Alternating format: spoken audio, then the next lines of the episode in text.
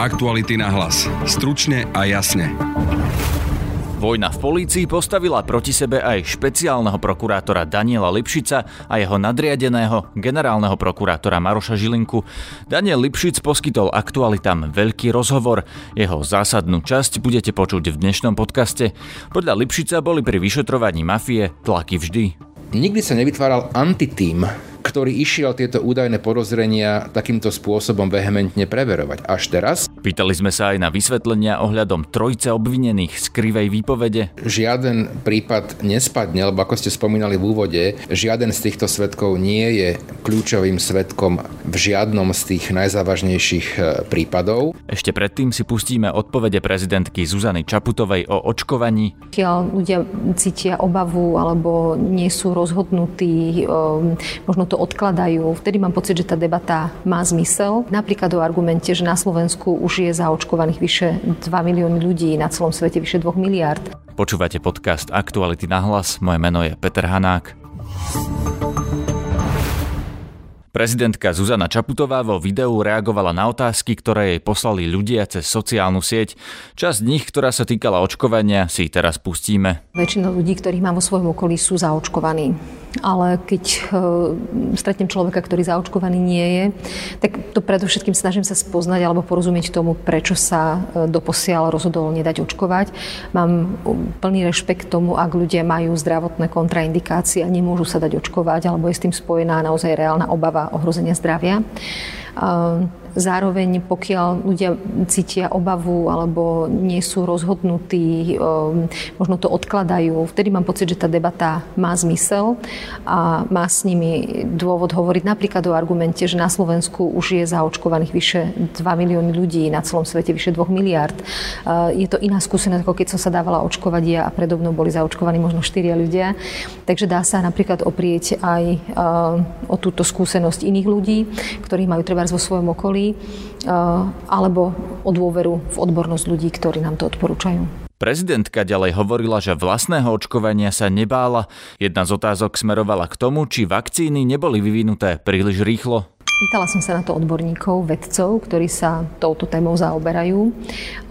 To vysvetlenie bolo pre mňa veľmi presvedčivé. Jednak technológie, ktoré sú v pozadí vývoja tých vakcín, uh, už na svete vyvinuté boli. Čiže uh, obrazne povedané veci nezačínali na zelenej lúke, keď vyvíjali vakcínu proti covidu. Uh, zároveň viem, že sa zjednodušili niektoré administratívne postupy, ale nie postupy, ktoré znamenali preverovanie, preverovanie bezpečnosti a účinnosti vakcíny. Toto považujem za absolútne absolútne kľúčové. Myslím si, že ten, ten apel alebo tá snaha získať pre očkovanie ďalších a ďalších ľudí um, je založený na jednom pomerne jednoduchom dôvode. Naše rozhodnutie dať sa zaočkovať sa netýka iba nás. Keď sa dám zaočkovať, je vyššia šanca, že nebudem prenášať ochorenie. Keď sa dám zaočkovať, nespôsobím preťaženie a zahltenie našich nemocníc, zdravotníckého personálu a celého zdravotného systému. Keď sa dám zaočkovať, znižujem šancu šírenia toho ochorenia a tým pádom aj šance, že sa znova ekonomika bude uzatvárať, že sa prevádzky budú uzatvárať. To znamená, že naše individuálne rozhodnutie v tomto prípade má ďaleko siahle dôsledky na celú spoločnosť. Aktuality na hlas. Stručne a jasne. Momentálne sedím v kancelárii špeciálneho prokurátora Daniela Lipšica. Dobrý deň. Dobrý deň, prajem. Pán Lipšic, generálny prokurátor pán Žilinka vás včera verejne kritizoval eh, za to, že ste údajne zabudli, že už nie ste advokát, že ste nedodržali princíp zdržanlivosti, keď ste komentovali živú vec, ktorá vám ani nepatrí. Tým myslel vašu reakciu na náš rozhovor s prokurátorom, teda šéfom Krajskej prokuratúry v Bratislave, pánom Remetom. A generálny prokurátor, ktorý je váš nadriadený, dokonca napísal, že takéto vaše správanie nebude tolerovať. Čo na to hovoríte? Nehovorím na to nič. Ja som sa dozvedel o stanovisku generálneho prokurátora z jeho facebookového statusu. Rozhodol sa pre túto formu komunikácie, beriem na vedomie. Určite nebudem verejne komentovať jeho stanovisko. Tak ale vy ste tiež dnes napísali status, kde ste hovorili, že nebudete mlčať, tak to teraz vyzerá, ja že som, vy spolu ja nekomunikujete, som, iba si eh, posielate odkazy ja cez som Facebook. v mojom vyjadrení vôbec nekomentoval jeho stanovisko ani jeho názory. Eh, vysvetlil som, prečo som včera sa vyjadril ku kauze, ktorá sa týka našich trestných stíhaní, eh, pretože vec, ktorú vedie inšpekcia a dozoruje Krajská prokuratúra, sa týka trestných stíhaní vedených a dozorovaných úradom špeciálnej prokuratúry. A myslím si, že áno, že je povinnosťou aj prokurátora sa snažiť dopátrať pravdy a zastávať sa spravodlivosti v situácii, kedy už bolo zjavné, že sa posúvajú do médií nepravdivé informácie. Ja som uvedol, ktoré konkrétne nepravdivé sú. Napríklad, že vyšetrovateľia vyšetrovacieho týmu neposkytovali adekvátnu súčinnosť, nepredložili spisy. Preto bolo potrebné urobiť tam ten invazívny úkon. Tak, tak som prišiel k záveru, že v takomto okamihu mlčať proste nie je správne. A myslím si, že som bol dostatočne zdržanlivý. Každý prokurátor by sa mal tej pravdy držať. Že pán Žilinka je váš nadriadený a on v podstate má nad vami aj právomoc. On vám dokonca môže dať pokyn, aby ste nekomentovali tie živé veci. On s vami vlastne nekomen- nekomunikuje takýmto spôsobom? On vám nedal žiadne pokyny? No, ako viete, úrad špeciálnej prokuratúry je pomerne samostatný e, úrad. E, neviem, a aký pokyn by vlastne malo, malo ísť. E, v každom prípade e, znovu to zopakujem, že e, tým, že sa aj krajský prokurátor vyjadroval k veciam, ktoré sú v našom dozore, konkrétne k tomu, že neposkytovali vyšetrovatelia vyšetrovacieho týmu očistec adekvátnu súčinnosť, myslím si, že bolo mojou povinnosťou sa ich zastať. Nebojte sa disciplinárneho stíhania, lebo to voči vám prokurátor alebo generálny prokurátor Žilinka môže? Pán redaktor, roky ma tu rôzne skupiny skúšali diskreditovať, Rôzne skupiny ma sledovali, objednali si moju vraždu. Máte pocit, že sa obávam disciplinárneho stíhania, alebo mal by som sa? Asi nie. Čo teda, alebo ako rozumiete tým slovám pána Žilinku, že to, to vaše správanie nebude tolerovať? Nebudem to komentovať. Ja som sa dozvedel o stanovisku zo sociálnej siete, z jeho Facebooku. Je to forma komunikácie, ktorú on zvolil, ja to beriem na vedomie a verejne to jeho stanovisko práve kvôli nevyhnutnej zdržanlivosti verejne komentovať nebudem. Po mesiacoch od stretnutia najvyšších ústavných činiteľov v SIS sme sa dozvedeli, že o aké manipulácie, ktorých svedectiev a v akých prípadoch má ísť. No a teda mesiace nám tu vykreslovali politici obraz, že sa tu manipuluje vlastne takmer so všetkými prípadmi. Tvrdil Robert Fico napríklad, že sa tu manipuluje, že prokurat, prokuratúra a policia manipuluje so svedectvami v tých veľkých prípadoch. Ale toto, čo vidíme, čo je na stole, sa zdá, že to sú traja ľudia, ktorí súvisia s tými veľkými prípadmi podľa vás? Veľmi marginálne. Ja som to aj povedal, pretože pozrite, pokiaľ by tu nebol taký tlak mediálnych informácií zo strany politikov, zo strany niektorých médií, ale aj zo strany ľudí, ktorí pôsobia v bezpečnostných alebo justičných zložkách, tak by sme tento rozhovor asi nikdy nerobili. Ja vôbec som nemal ambíciu ako špeciálny prokurátor sa do médií vyjadrovať.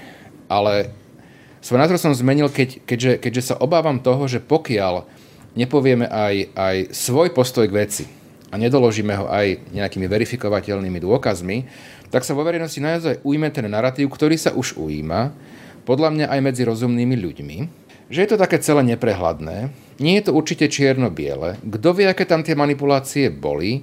Kto vie to, čo tam s tými svetkami a obvinenými vlastne robili? Je to vojna polície, je to neprehľadné, je to chaos. No a podľa vás to tak nie je? Lebo pre bežného človeka to naozaj musí byť neprehľadné a ja sa priznám, že pred týmto rozhovorom som si musel preštudovať e, aj e, uznesenia, e, napríklad, ku ktorým bežná verejnosť nemá prístup, aby som si spravil poriadok v tom, že kto vlastne vypovedá čo, na koho, kto manipuloval koho. Ukázalo sa, že priznal sa vlastne len ten takáčovec Čaba Demeter. No a on vypoveda, že ho ovplyvňoval vlastne podnikateľ z Levíc, e, podnikateľ Petrov. No a zatiaľ to nevyzerá tak, že by ovplyvňovali ho v prípadoch, alebo že by tí ľudia vôbec figurovali v prípadoch, e, napríklad Tibora Gašpara alebo Vladimíra Pčolinského. Presne tak, nefigurujú, ale, ale myslím si, že cieľom je tak zahmliť to, e, ten proces, že už každý jeden trestný prípad, aj ten závažný, bude kontaminovaný tým, že údajne sa niekto tu ovplyvňoval. Ja, si, ja verím, že v čase, keď skončí trestné stíhanie, ktoré vedia inšpekcia, tak sa dozvieme teda aj, na čo konkrétne bol Čaba Demeter údajne teda navádzaný. Dajme tomu aj tým Petrovom. No on to vymyslel... vypovedal, on to povedal jasne, že ale bol že... navádzaný hej. na to, že uh, má vypovedať, že videl no. peniaze a videl odovzdávanie peniazí Makovi, ale či, ale či vôbec, ktoré vidieť nemohol. Ale, vôbec, ale či na to stretnutie vôbec nešiel, či tam toho Zemana neviezol. Nechcem sa vyjadrovať ku konkrétnostiam, ale v nejakom okamihu ja pevne verím, že verejnosť sa dozvie aj odpovede na tieto otázky, aj keď súhlasím, že je to možno že nejaká parciálna vec len.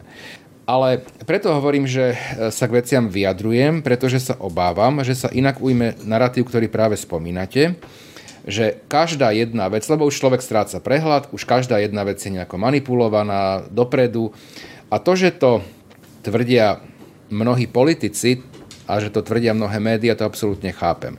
Konec koncov na úrade špeciálnej prokuratúry sú dozorované veci, ktoré sa priamo týkajú mnohých politikov, viacerých oligarchov, dokonca aj takých, ktorí vlastnia veľmi vplyvné médiá na Slovensku a sú uh, v našich veciach v procesnom postavení obvinených. Takže to koho myslíte konkrétne, aby sme sa v tom napríklad nestratili? pána Haščáka, napríklad pána Brhela. A preto, preto tie útoky sú pochopiteľné, je to naozaj ešte stále, akoby sú to veľmi vplyvný, vplyvné osoby. Čo mňa najviac na tom mrzí je, že, že, že uh, akoby si našli aj v časti bezpečnostných zložiek osoby, uh, ktoré im vychádzajú ústrety v tom, že sa snažia celé to konanie akoby zneprehľadniť. Áno, podľa mňa zbrzdiť vyšetrovanie trestných vecí, ktoré dozorujeme. Kto to je? Skúste pomenovať, kto sa teda snaží brzdiť vyšetrovanie napríklad kauzy očistiť? Lebo tých kandidátov by tam bolo niekoľko. Je to aj, teda aj, prokurátor aj, Remeta, alebo je to Siska? Ja nebudem určite kto? E, verejne uh, ukazovať prstom na nikoho. Uh, pozrite, poviem to vo všeobecnej rovine. Ale teda týka sa to samozrejme, že, že aj prebiehajúceho konania. Keď sa vyšetrovali tie tzv. hrubokrké zločenské skupiny, tak tiež obvinení podávali množstvo trestných oznámení na prokurátorov, na vyšetrovateľov, na mňa, keď som bol ministrom vnútra, ministrom spravodlivosti. A tie trestné oznámenia sa aj preverovali. A väčšinou sa teda preverili tak, že sú neopodstatnené, odmietli sa a išlo sa ďalej. Ale to, bol, to bola štandardná forma alebo súčasť obhajoby nikdy sa nevytváral antitým, ktorý išiel tieto údajné podozrenia takýmto spôsobom vehementne preverovať. Až teraz, keď tie podozrenia smerujú, by som povedal, že k inému fenoménu alebo k inému druhu zločineckých skupín. A to sú zločinecké skupiny, ktoré sú podozrivé, že vlastne cez svoje korupčné siete ovládli fungovanie veľmi veľkej časti štátu vrátane jeho bezpečnostných zložiek. Prečo to tak je podľa vás? Prečo teraz sa vytvoril ten antitým? E, pretože ľudia, osoby, ktoré sú podozrivé a obvinené, majú ešte stále pomerne veľký vplyv aj vo verejnom živote. A to je maximum, čo vám v tomto okamihu viem povedať. A možno príde okamih, keď budem vedieť povedať toho viac, ale to ešte neprišiel. Vo verejnom živote ty myslíte čo? Lebo Robert Fico je opozičný Verejný poslanec. život myslím samozrejme, že aj politiku, aj bezpečnostné zložky, aj justičné zložky celkovo. Takže tí ľudia, ktorí sú obvinení, tvrdíte, že majú kontakty na policajnej inšpekcii, alebo teda inšpekcii ministerstva vnútra? No, v tomto okamihu vám naozaj k tomu viac nepoviem, pretože by som ohrozil aj vedené trestné stíhania a to, to neurobím. Lebo ak by to tak bolo, tak zodpovedný za to je predsa minister vnútra Roman Mikulec, ktorý je nominant Oľano, pretože si v podstate nespravil poriadok po predchádzajúcej vláde na ministerstve vnútra. Otázka je, a to je moja všeobecná poznámka, ako ten poriadok sa mohol urobiť v situácii, keď bol zmenený zákon, ktorý neumožňoval ministrovi vnútra a doteraz neumožňuje vymeniť policajného prezidenta a riaditeľa úradu inšpekčnej služby. No, že policajný prezident teda je už nový, šéf inšpekcie takisto. Šéf inšpekcie, pokiaľ im ešte nový nie je, je poverený zatiaľ e, vedením, ale, ale vyšetrovací tým bol zriadovaný ešte za pôsobenia bývalého riaditeľa Úradu inšpekčnej služby, ktorý je dnes trestne stíhaný. No a k tomu by som sa rád dostal. Čo vidíte za tým, že tá existuje antitým, ako ste to vypovedali na inšpekcii?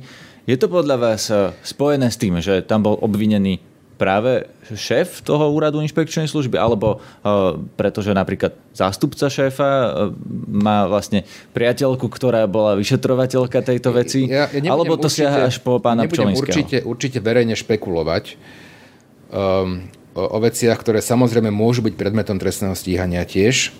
Uh, ja len som to popísal na pomerne jednoduchom príklade e, a porovnal situáciu, keď sa vyšetrovali a stíhali hrubokrké zločenské skupiny, ktoré rovnako spochybňovali konanie vyšetrovateľov, prokurátorov, spochybňovali spolupracujúcich obvinených. Väzbu.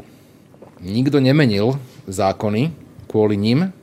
Nikto nezačal s narratívom o nejakých univerzálnych svetkoch a kajúcnikoch vo verejnom priestore a nikto nezriadoval antitým na preverenie týchto údajných podozrení. Teraz, aby som povedal úplne jednoznačne, ak ktorýkoľvek svedok krivo vypovedal v podstatnej okolnosti, tak musí niesť trestnoprávnu zodpovednosť. Nech to je ktokoľvek, to znamená, nech sa to preverí. My s tým nemáme absolútne žiaden problém. Ale nech sa naozaj ide pravdivo, nech sa nepodsúvajú informácie verejnosti, ktoré nie sú pravdivé, ktoré potom majú za následok, že vzniká vo verejnej mienke chaos a ľudia už nevedia, čomu majú veriť, kto sú dobrí, kto sú zlí. A podľa mojej mienky to je aj cieľ útokov, ktoré sú aj na vyšetrovacie týmy, aj na prokurátorov, ktoré konkrét, ktorí konkrétne trestné veci dozorujú. K čomu má ten chaos podľa vás poslúžiť? Lebo vyjadril sa šéf vyšetrovacieho týmu očistec na NAKA, že chystali, on to tak naznačil, že chystal sa aj záťah na väčšie ryby, možno aj na niekoho z politického života už v auguste a že toto má byť ako keby také spochybnenie vopred tých policajtov a toho prípadu. Viete sa k tomu vyjadriť? Viete povedať, že či to takto, týmto smerom smeruje? My ideme tým smerom, kam nás privedú dôkazy. Už som počul z úst niektorých politikov, že aj pre nich by sme si prišli, ak by sme na nich niečo mali. Ale keďže nič nemáme, tak tam nechodíme. Ale druhú vetu povedia, že my, máme, my si bereme aj tých nevinných, na ktorých nič nemáme. Tak jedno alebo druhé. Cieľom tejto antikampane je aby sme sa museli tomu venovať, aby sme museli odrážať niektoré útoky a tým pádom, aby sa v niektorých veciach spomalovalo vyšetrovanie. Máme toho strašne veľa. Mnohí, mnohí z nás sú 7 dní v týždni v práci, chodíme na úkony, chodíme na pojednávania, píšeme obžaloby. Ja píšem už tretiu obžalobu vo väzobnej veci, kde je 8 obvinených, 12 skutkov, zločinecká skupina. Vyžaduje to veľa času, veľa energie. A samozrejme, že, že ak sa musíme venovať odrážaniu niekedy aj naozaj neopodstatnených útokov, tak samozrejme, že to má vplyv, že potom veci, ktoré, ktoré sú v našom dozore, tak nemajú, nejdu s takou razanciou a tak rýchlo, ako by v inej situácii išli. Keby sa teraz podarilo spochybniť tých svetkov a povedzme uh, si to na rovinu, že z tej trojce jeden figuruje aj ako svedok proti Dušanovi Kováčikovi, tak čo sa tým zmení? Čo sa tým ovplyvní? Ktoré prípady uh, môžu na tom spadnúť? Že napríklad bude svedok Zeman nedôveryhodný, alebo svedok Petrov nedôveryhodný, keď budú obvinení a možno aj usvedčení z krivé výpovede? E, myslím si, že, že, že vecne na tom e, žiaden prípad nespadne, lebo ako ste spomínali v úvode, žiaden z týchto svetkov nie je kľúčovým svetkom v žiadnom z tých najzávažnejších e, prípadov. Prepačte, máme jeden, lebo Dušan Kováčik má teda dva prípady korupcie a v tom jednom ak mám správne informácie, tak je tam svedok Zeman, ktorého sa teraz snažia spochybniť. Je tam svedok Mako, ktorý je kajúcnik a svedok Bem vypovedal, ktorý je už mŕtvý. Takže ak by sme od, odtiaľ vyradili Zemana, tak nám zostáva len kajúcnik Mako. No nie, nie je to celkom, celkom tak. Samozrejme, že, že výpoveď svedka Bema bola vykonaná za účasti obhajoby, to znamená aj absolútne použiteľným dôkazom, bola vykonaná kontradiktorne. Vec, ktorá už je teda zažalovaná na súde, ako o nej hovoríme. Eh, kľúčovým svetkom je tam, áno, eh, Ludovit Mako. A, a potom tam sú svetkovia moji kolegovia z úradu špeciálnej prokuratúry, ktorí vypovedali už na hlavnom pojednávaní, akým spôsobom prišlo k tej veľmi výnimočnej situácii, že môj predchodca dal eh, v tej veci konajúcej prokurátorke pokyn, aby nepodávala stiažnosť voči prepusteniu z väzby. Ale nechcem ja samozrejme situáciu dôkaznú hodnotiť, kolega túto vec dozoruje, ale trvám na tom, že si nemyslím, že tieto osoby, ktoré sú v tej inšpekčnej veci obvinené, by mohli nejakým závažným spôsobom spochybniť dôkaznú situáciu. Čo sa však deje, je, že bude sa vyvíjať skôr mediálny tlak a potvrdzovať, alebo sna, sna, bude snaha posilňovať ten narratív, že veci sú zmanipulované Takže vy úplne vylúčujete, že by spochybnenie týchto konkrétnych svetkov a policajtov, ktorí sú s tým očistiť a o ktorých sa v tom uznesení hovorí, tam oni zatiaľ nie sú obvinení, ale hovorí sa alebo píše sa tam o nich konkrétne, že dvaja policajti sa správali tak, že to mohlo vyzerať, že by zlaďovali výpovede týchto troch svetkov, o ktorých sa rozprávame. Pripomínam, že teda to je v prípade pána Makoa, a nie je to v prípade napríklad pána Gašpara a podobne.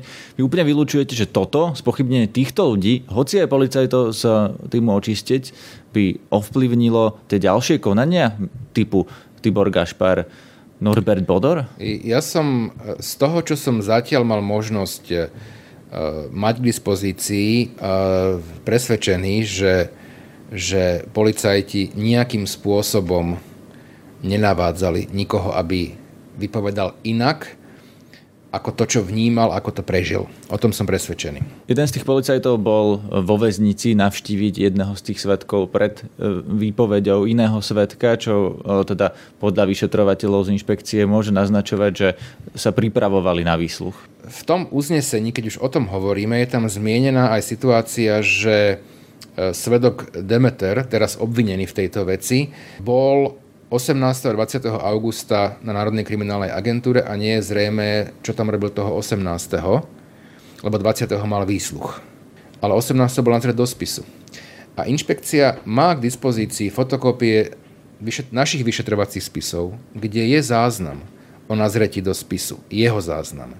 Moja otázka znie, z akého dôvodu uznesenie tvrdí, že 18. augusta nebol, nebola táto osoba na žiadnom úkone, keď je preukázateľné listinným dôkazom, že bol na konkrétnom procesnom úkone. Môže to byť aj nepozornosť, ale môže to teda toho vyšetrovateľa, ktorý to písal. A, a preto si myslím, že, že, že je dôležité poukázať, najmä keď sa to opakuje niekoľkokrát, na proste zjavné nepravdy, ktoré sa produkujú a ktoré potom vo svojom súhrne vytvárajú ten, tú predstavu, ten narratív o nejakej manipulácii.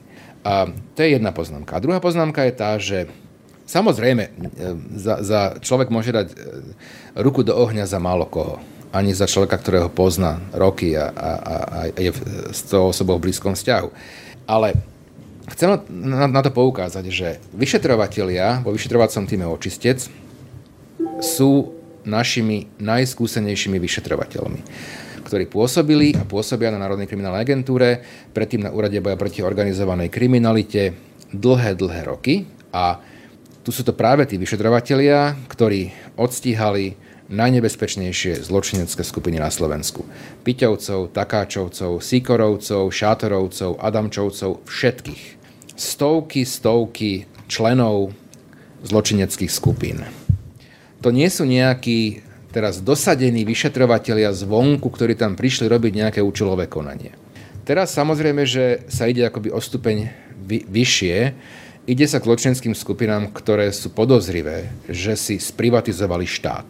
To už je trošku iný level, samozrejme, a, a iný level v tom, že tie osoby, ktoré sú obvinené podozrivé, majú oveľa väčšiu možnosť a väčší vplyv, ako aj vplývať na verejnú mienku a nejakým spôsobom sa snažiť tú verejnú mienku otočiť. Čo si myslíte o stíhaní policajného prezidenta možnom, ktoré naznačil krajský prokurátor Remeta, že teda začalo sa osobitné trestné konanie, v ktorom sa bude preverovať, či pri tom zásahu, keď policajný prezident nariadil nepokračovať v tom zásahu a zatiaľ ušiel jeden z tých podozrivých, či neprekročil svoje právomoci. Ako to vnímate? Ja som za to, aby sa každé podozrenie eh, preverovalo. Každý prokurátor si musí dať otázku, do akej miery je rozumné dopredu informovať v médiách, že sa v nejakom okamihu začne trestné stíhanie vo veci. Nevnímate to ako snahu torpedovať prácu policie? Nechcem sa k tomu verejne vyjadrovať. E, ja sa naozaj držím e, tej tézy, že je potrebné sa vyjadrovať zdržanlivo a vyjadriť sa e, k veciam, až keď to je nevyhnutné keď už to presiahne nejakú mieru, ktorá je hraničná. Aké sú dôkazy v tých e, prípadoch, najmä voči Tiborovi Gašparovi, Norbertovi Bederovi, lebo sú tam ľudia, ktorí sa priznali v tej kauze očistec. Máte aj nejaké iné dôkazy, napríklad na Gašpara a Bedera, okrem toho, okrem tých spolupracujúcich obvinených, ktorí sa priznávajú a svedčia? nechcem predtým, ako bude podaná obžaloba, komentovať detailne dôkaznú situáciu, ale som presvedčený, že dôkazná situácia sa posilňuje a že pokiaľ bude podaná obžaloba, tak obstojí aj na súde. Ale nechcem vopredu robiť žiaden teasing e, k tomu, že aké dôkazy tam sú alebo nie sú, ale zopakujem to, že, že žiadna vec, ktorá je v našom dozore, v trestnom stíhaní, nie je založená na nejakej jednotlivej výpovedi jedného spolupracujúceho obvineného, ktorá nie je verifikovaná ďalšími dôkazmi. Na to sa práve pýtam, lebo v očistci sú viacerí tí spolupracujúci ano. obvinení.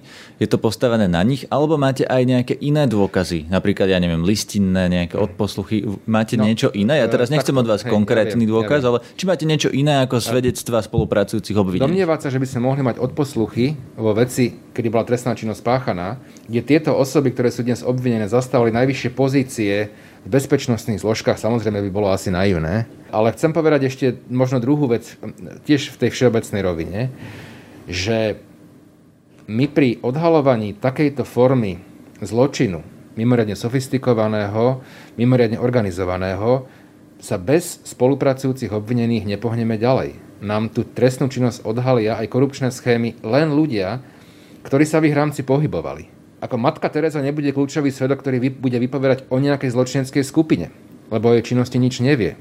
A buď sa rozhodneme, že spolupracujúci obvinený, pokiaľ sa preveria jeho výpovede a je dôveryhodný, tak môže byť kľúčovým dôkazom a budeme tým pádom odhalovať aj veľké korupčné schémy, aj závažné prípady organizovaného zločinu, alebo budeme odhalovať a stíhať len krádeže kompotov a bicyklov. Ja rozumiem, že vy mi hovoríte stále, že bez tých spolupracujúcich obvinených sa nepohneme, ale ja sa vás už tretíkrát pýtam, či máte aj niečo iné ako tých spolupracujúcich obvinených. A máme aj niečo iné.